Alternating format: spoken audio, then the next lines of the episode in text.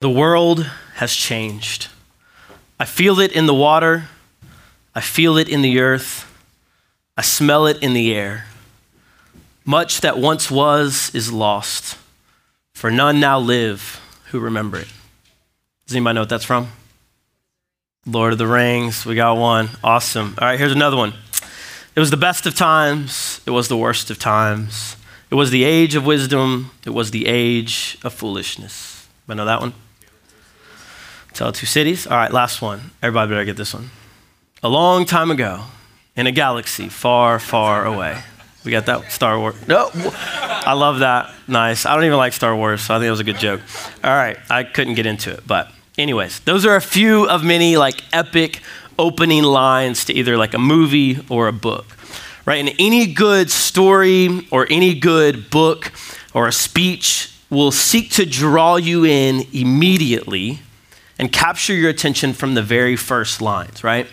Um, if you do any studying on like speaking, you'll, you'll somehow inevitably end up like at a TED talk because you know they're like that's like the epitome like this 20 minute talk right? A ted talk. And the speaker seeks to like hook the audience in 30 seconds or less. I don't know what the stats are. You have like so much time to draw them in and so they start with something epic. And i think we miss it in our context but the author of the book of hebrews does a masterful job in the opening lines of his sermon, which is what I believe this is, and we'll look at that in just a moment. He says, Long ago, God spoke to our ancestors by the prophets at different times and in different ways. In these last days, he has spoken to us by his Son. And I would place these opening lines up there with the others I read earlier. As, as the, the speaker begins this eloquent book by drawing us in, and he immediately gets to the heart of his message while rooting it in their ancient history. And it's beautiful. And as we go through the book, we're going to get to see a lot of eloquence come through. It's a very well written book. But as beautiful and eloquent as these words are, what they are seeking to point us to is even more magnificent. And so, my prayer for us as we begin this series is that we will be captured by much more than eloquent words on a page. I want us to be captured by the final and living word, the Son of God, Jesus the Messiah, because that is who the book of Hebrews is all about. So, good morning again, church. As always, um, it's a joy to be gathered with you. As I said earlier, my name is Joel, um, and I get to serve as one of the pastors uh, here. But more importantly than that, I get to just be a member here at New Eden and get to be a part of what God is doing in our midst um, as we join God in his mission of redeeming the world through seemingly ordinary local churches gathered all around the world um, that have been for the last 2,000 years. And so I'm grateful to be a part. So, like I said, we are beginning this new series in the book of Hebrews. Um, this book is rich. It is saturated with the explicit gospel message of Jesus' work, both in the world around us and in our hearts and in our lives. And if you've been with New Eden for any length of time, you know that we believe every book of the scripture ultimately points us to Jesus. But sometimes that path to seeing Jesus can feel like mining the depths of the ocean to find a lost treasure, right? And there's something glorious about that. Some, like it's a beautiful journey to go on, and we see that through different books like maybe Jonah or Daniel, some of the books we've been through. But then you have books like Hebrews, and it is impossible to miss. It's like it just reaches up and slaps you in the face, clearly stating what is true. And Hebrews is actually a great way for us to even understand how do we interpret the Old Testament because Hebrews draws on so much Old Testament scripture. And so I am excited for us to enter this journey together. Um, as we work through the text, both now and in future weeks, we'll be using the CSB version of the scriptures. You're welcome to bring whatever you're most comfortable with. Did you read the CSB, Kelly, or did I miss something? Okay. I felt like something was off on that, but maybe I missed it. So I was looking at the screen, or maybe we put the ESV in the screen. I don't know. Something was different. But, anyways, um, so you are welcome to bring, though, whatever. Um, as Sarah Beth mentioned earlier, we do have the CSB scripture notebooks uh, for purchase on the welcome table. Um, and that's what this is. So you can see them. They can just be a helpful tool for you. Um, again, if money's an issue, just take one. Um, and we'll always have the verses on the screens behind me. So, Today we're covering what is the intro to the book, and that is verses 1 through 3 of chapter 1. Um, before we start unpacking those few verses, I do want to take a few minutes. We do this every time we go into a book, and we just say, hey, what's the context? What is going on in this book so we can all be on the same page? So, a little bit about Hebrews. Anytime you study a book of the Bible, one of the first questions you need to ask is what kind of literature is it? You don't interpret poetry the same way you might interpret apocalyptic literature or a historical narrative. And so we have to ask what kind of literature is Hebrews? So I think the best lens to read Hebrews through is as a sermon. Okay? Commentators are in agreement that this book would have been passed around as other epistles and letters were in the early church. But most commentators also believe that Hebrews was primarily written first and foremost as a sermon, as a homily, something like that. And many of the churches would have orators who were gifted that would come up and they would read the letter as a sermon. If you um, look at it, you, you kind of see that. He, there's no pleasantries, there's no self introduction. He just goes right into introing what he's going to talk about. Um, he's setting the stage for what he's going to communicate through the rest of the message. And so some people say the intro is one through four. The CSB has it divided that way. Some say it's one through three. Um, we're kind of taking it one through three. But that's the intro to this sermon. If it were to be read by one of these orators, it would take about 45 to 50 minutes, which is, so if we read through the whole thing, we joked about that's what we are just going to do this week, is just read through the whole thing. Um, we're not, but um, about 45 to 50 minute sermon. So that makes sense. Um, so, what type of literature it is? We generally a sermon. You can also look at it as a letter. Um, but the next question we typically ask is, well, who wrote it? Right? That's important for us to know. Who's the author of this sermon? And the reality is, we have no idea. Like, there are not many books of the Bible where there's like not strong opinions about who wrote it, but this is like one of them. Every there's no commentator who's like, I got it figured out, and that tells you that we don't know. Um, Early on, there were some traditions that said it was Paul. At this point, there I had a hard time finding. I think I found one or two people in biblical scholarship that still think that Paul wrote this. So most people don't think it was Paul.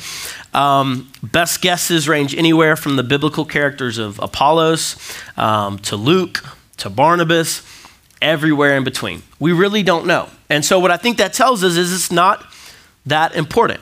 Um, the third century scholar Origen, I think he said it best. He said, As to who wrote the epistle, referencing Hebrews, he says, Only God knows the truth. Okay? And, and it doesn't really matter. The focal point is not on the character who wrote it, but the character of the one he writes about. So even though we don't know who wrote it, there are a few helpful things to note about who it was written to. So we don't get the audience, uh, the intended audience explicitly stated in the book, but we get clues all throughout that tell us a general idea.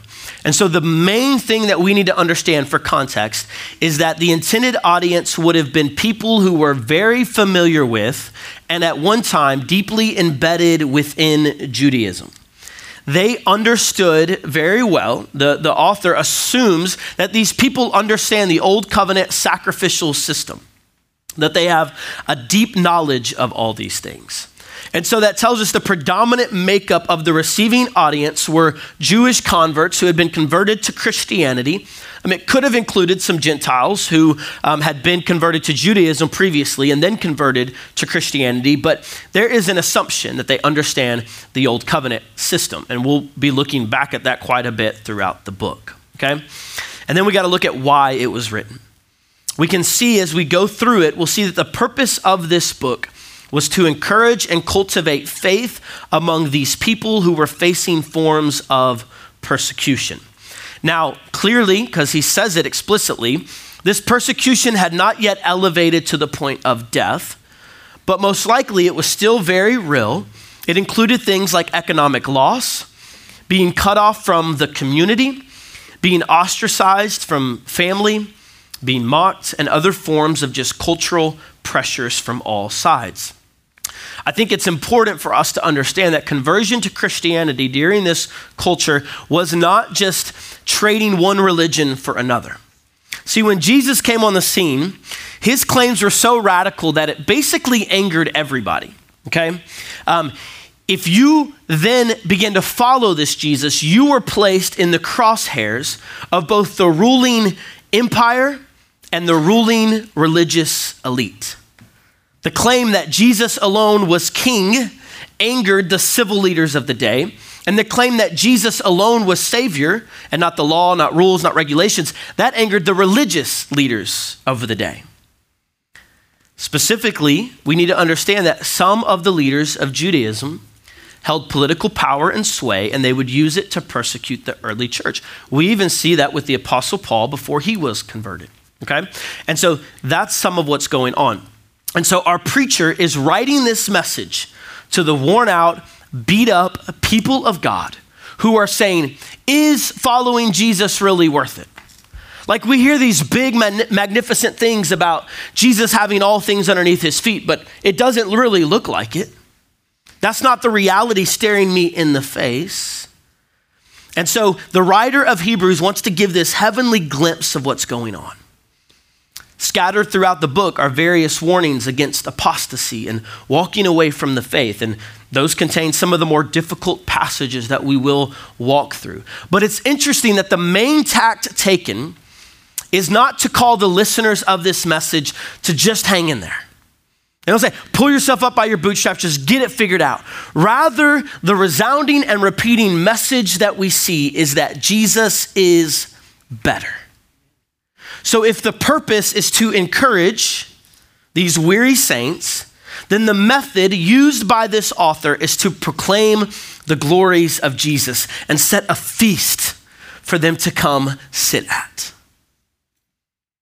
Jesus has finally and completely done the work that was needed for salvation, and he is trustworthy. You can rest in him and throw your life on his care.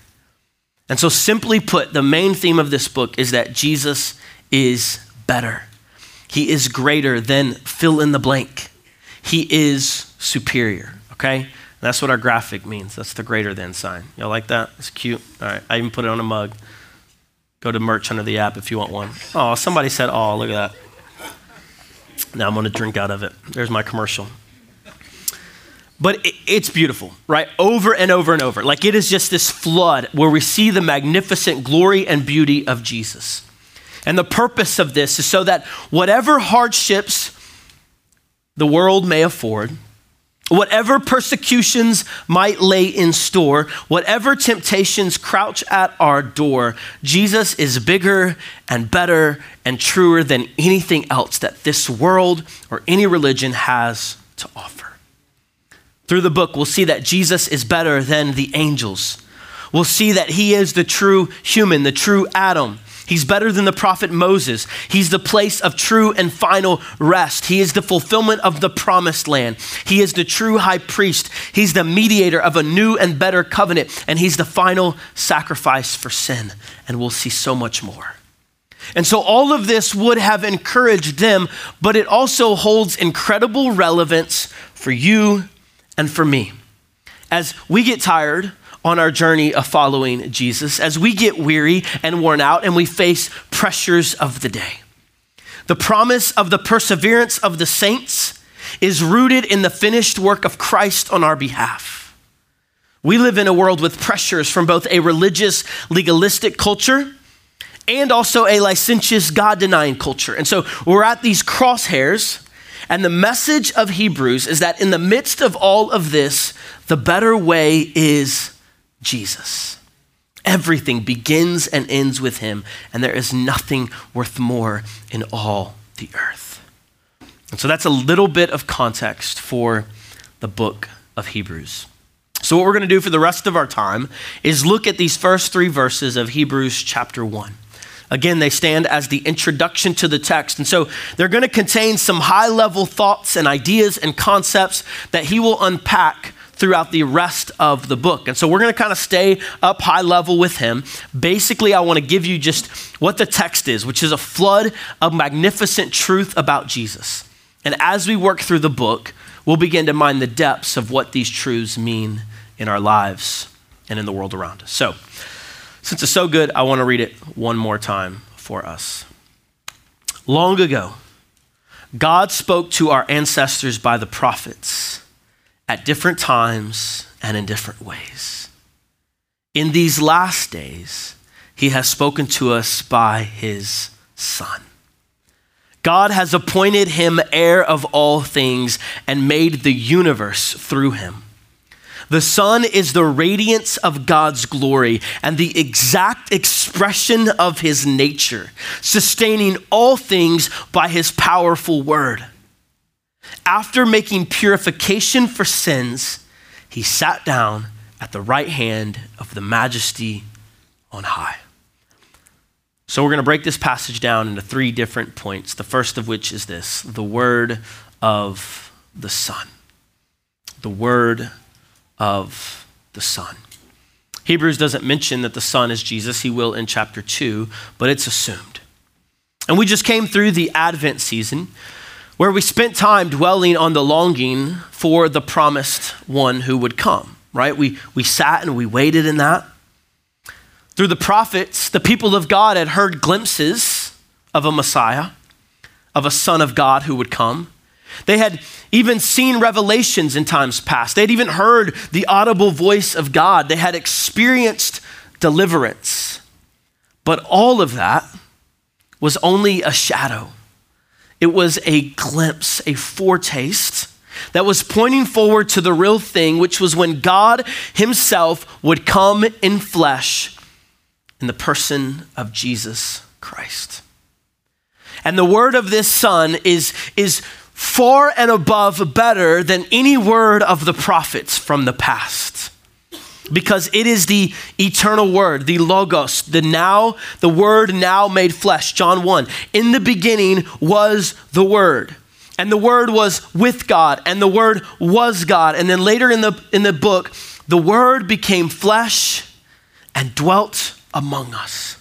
This eternal word that had existed with the Father became flesh when the preacher of Hebrews says, in these last days, he's simply referencing the advent of Christ.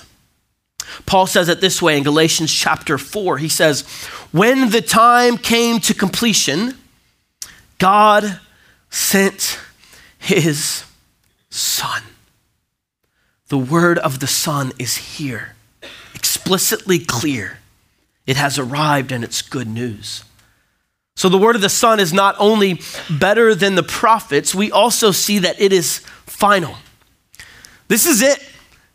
We're not looking for more revelation in the sense that there's something better. The greatest revelation is here. Jesus is it. We don't need to look any further. As the Apostle Peter says, he says, these are things that angels long to look into and inquired about. It says, what is this plan of salvation? And in Christ, it was all revealed. 1 Peter 1.20, he, Jesus, was foreknown before the foundation of the world, but was revealed in these last times for you. This is the word of God to humanity. Not only is the word of the Son better than the prophets, not only is it final, we also see that it is the word of this Son that created all things. At the end of verse 2, our preacher says that God made the universe through the Son, through Him, through Jesus. So our preacher kind of starts with these last days, the advent of Christ, the birth of Christ and his, his work there. And then he kind of zooms backward to the time of creation and shows us that the Son had always existed with the Father.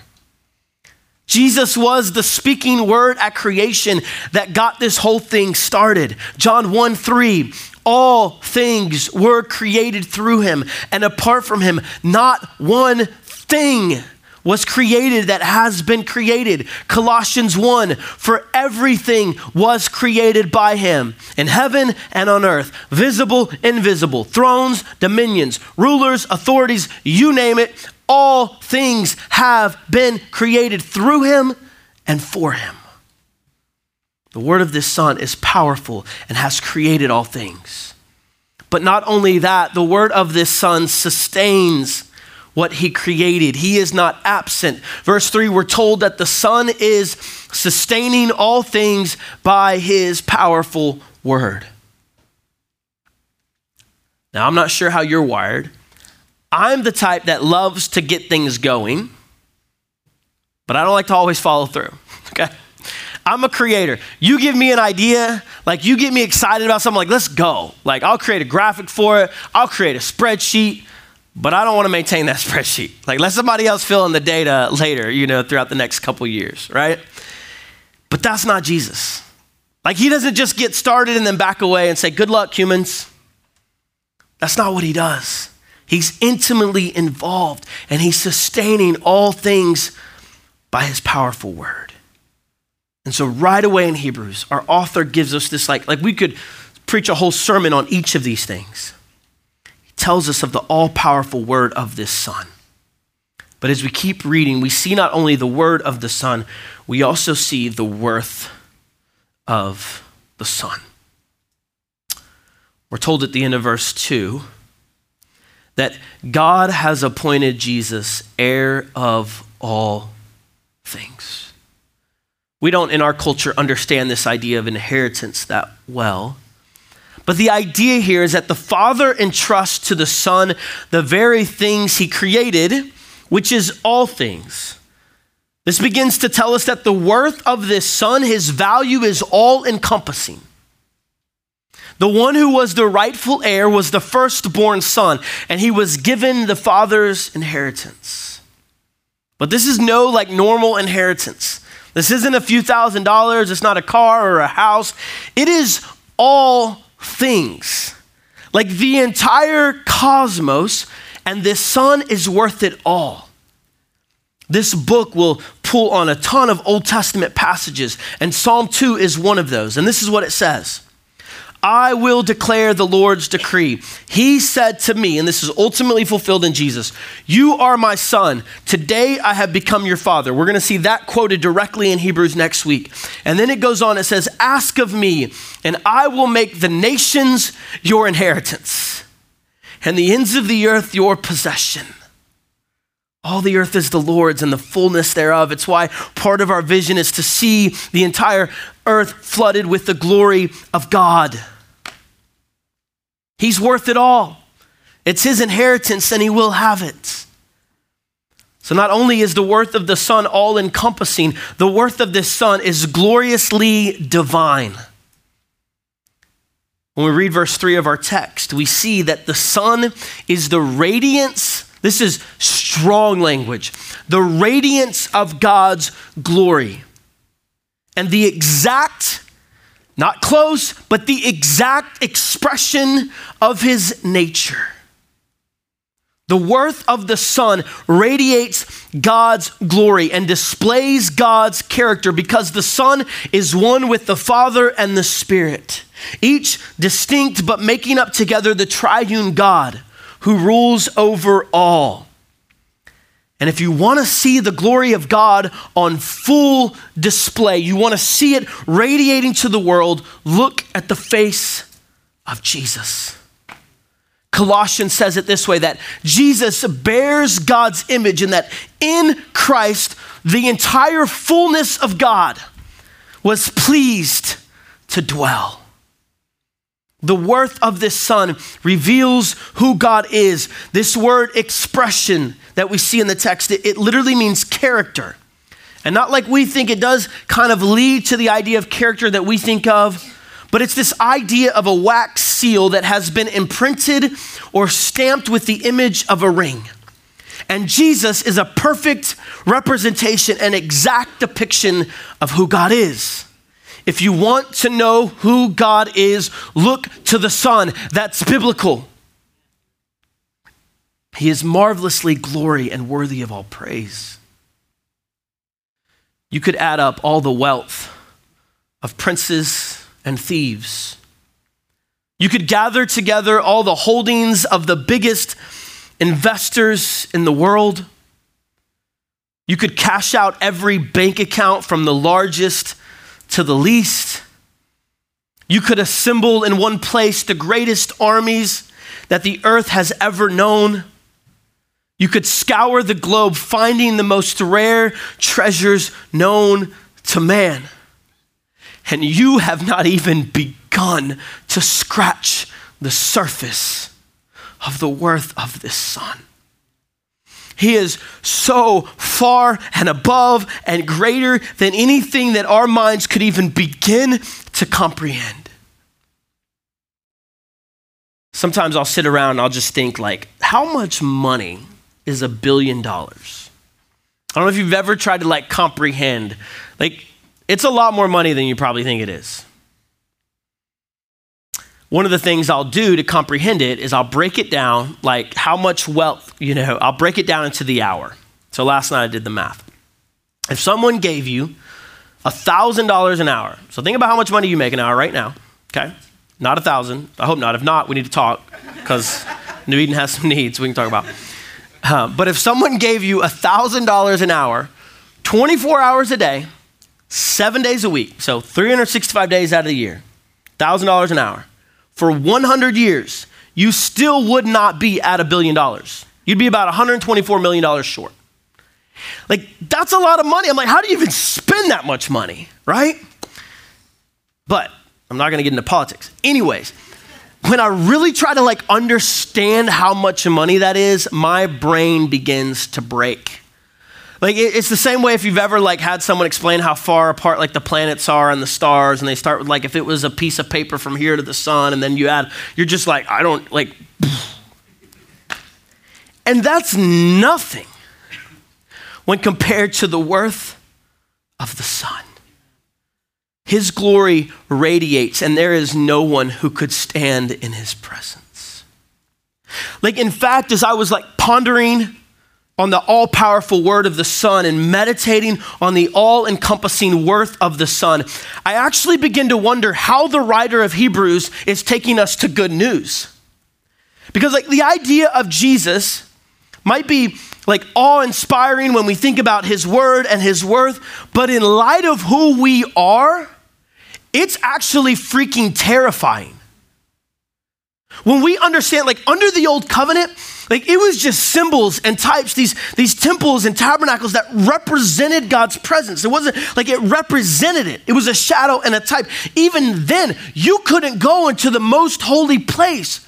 It was one high priest who had to go through all these rituals to go just once a year to offer sacrifice for the people. The presence of God was unapproachable due to the sin of man. Big, huge picture. This image we get right in our opening lines. But I love that the writer can't go long without giving us incredible hope. We saw the word of the Son, the worth of the Son, and then lastly, we see the work of the Son. What did he come to do? At the end of verse 3 of Hebrews chapter 1, we read that after making purification for sins, he sat down at the right hand of the majesty on high. It is good news that the Son displays to us the worth of God. But he did not come just for that, because there's still, still a disconnect if we're sinners. He came to do a work that could actually usher us into the very presence of God through the purification of sin. We're told right up front, and the book is just gonna like flood us with it and unpack it even more. But the, the point here is that Jesus came to do a new creation work in the hearts of sinners and to bring salvation. And this work is specifically accomplishing what the law never could. This was impossible under the old covenant. Under the old covenant, sins could be temporarily covered, they could be momentarily dealt with, but they could not be forgiven once and for all removed as far as the east is from the west. But that is the work that Jesus came to accomplish with his life, death, burial, and resurrection. This is the purification for sins. And Hebrews will unfold this even more, but the purifying work of the Son came at great cost to himself. Jesus willingly became man as we'll see next week, lower than the angels, humbled himself, and took on flesh. Remember, one with the Father, the radiance of God's glory, coming as a baby, leaving a throne of glory and perfection, and trading his royal crown for a life of poverty, homelessness, ridicule, and grief. But with his perfect life, he becomes the complete sacrifice, the perfect sacrifice, as he completely obeys and surrenders to his Father. He is becoming the perfect, spotless Lamb of God who is here to take away the sins of the world. And that's where the life of Jesus was directly headed the entire time to death, to sacrifice, to die and atone for the sins of the world. But he was not willing that any should perish. And so he set his face like a flint and took on the fruit of our sin.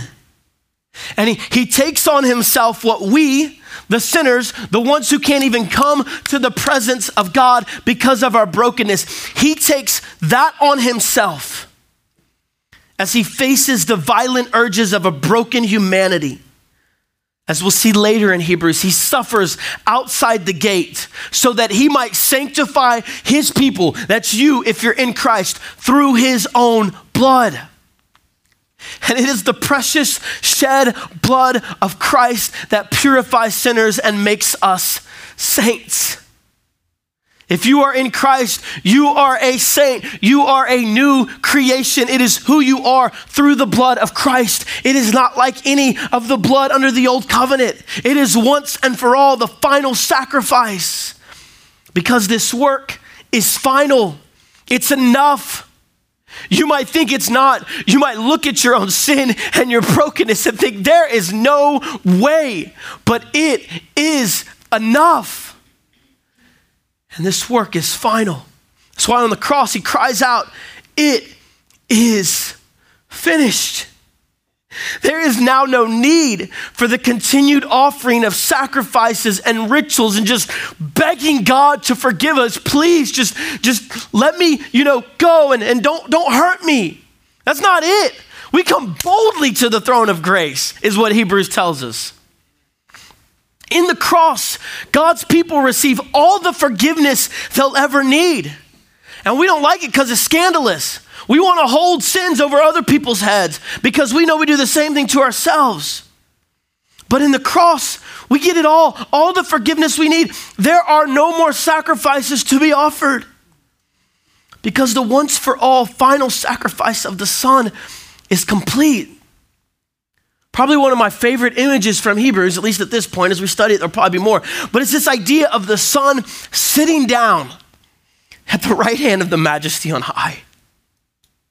I mean, yes, sitting by the Father alludes to his kingship and his place as the rightful heir. That's a piece of it.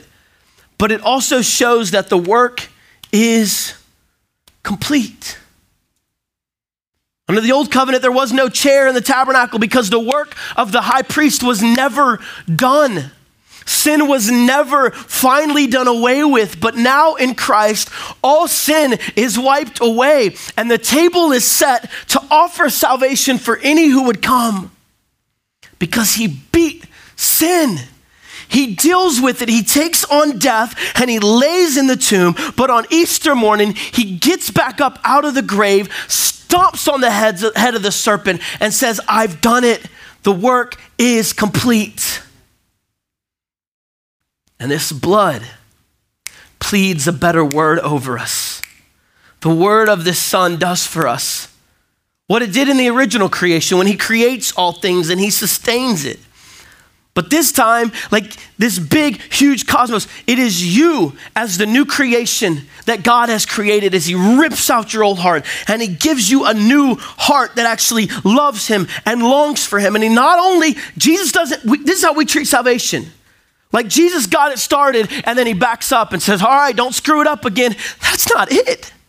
Jesus is there, intimately involved, working, even like sometimes I'm like, do I even want you, God? Like, do I even desire you? And it's like, Jesus is still working and sanctifying me.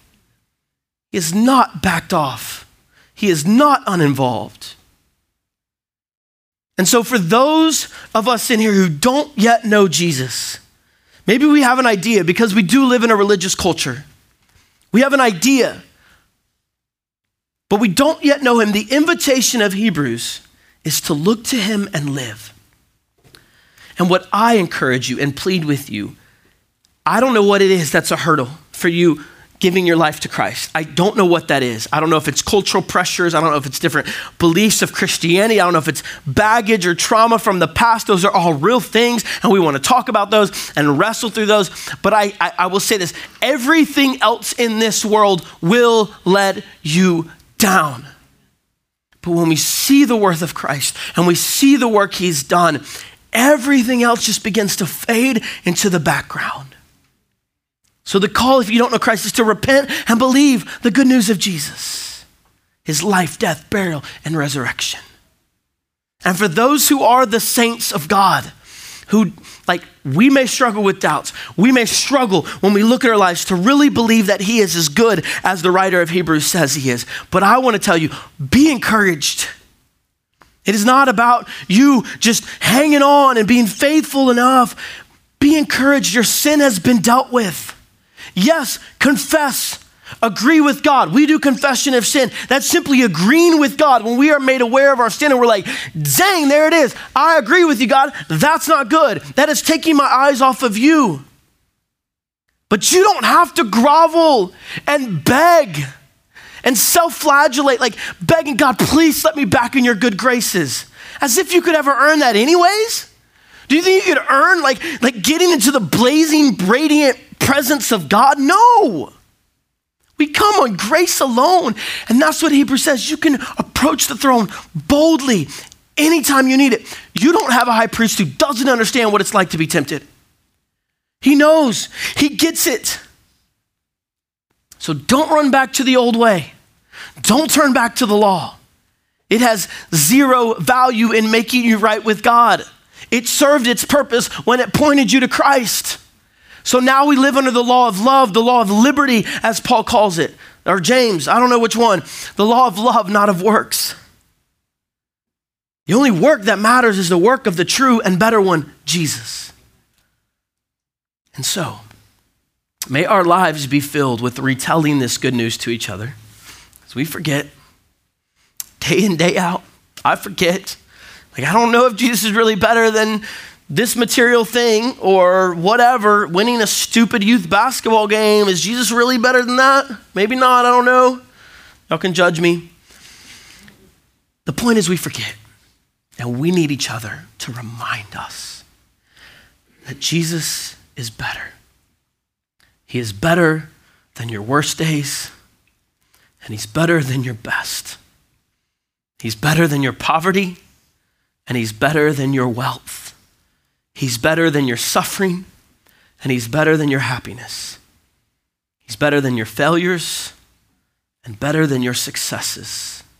So look to Him, His supreme beauty and sacrifice, and all who look to Him will never be ashamed. All in all, Jesus is better.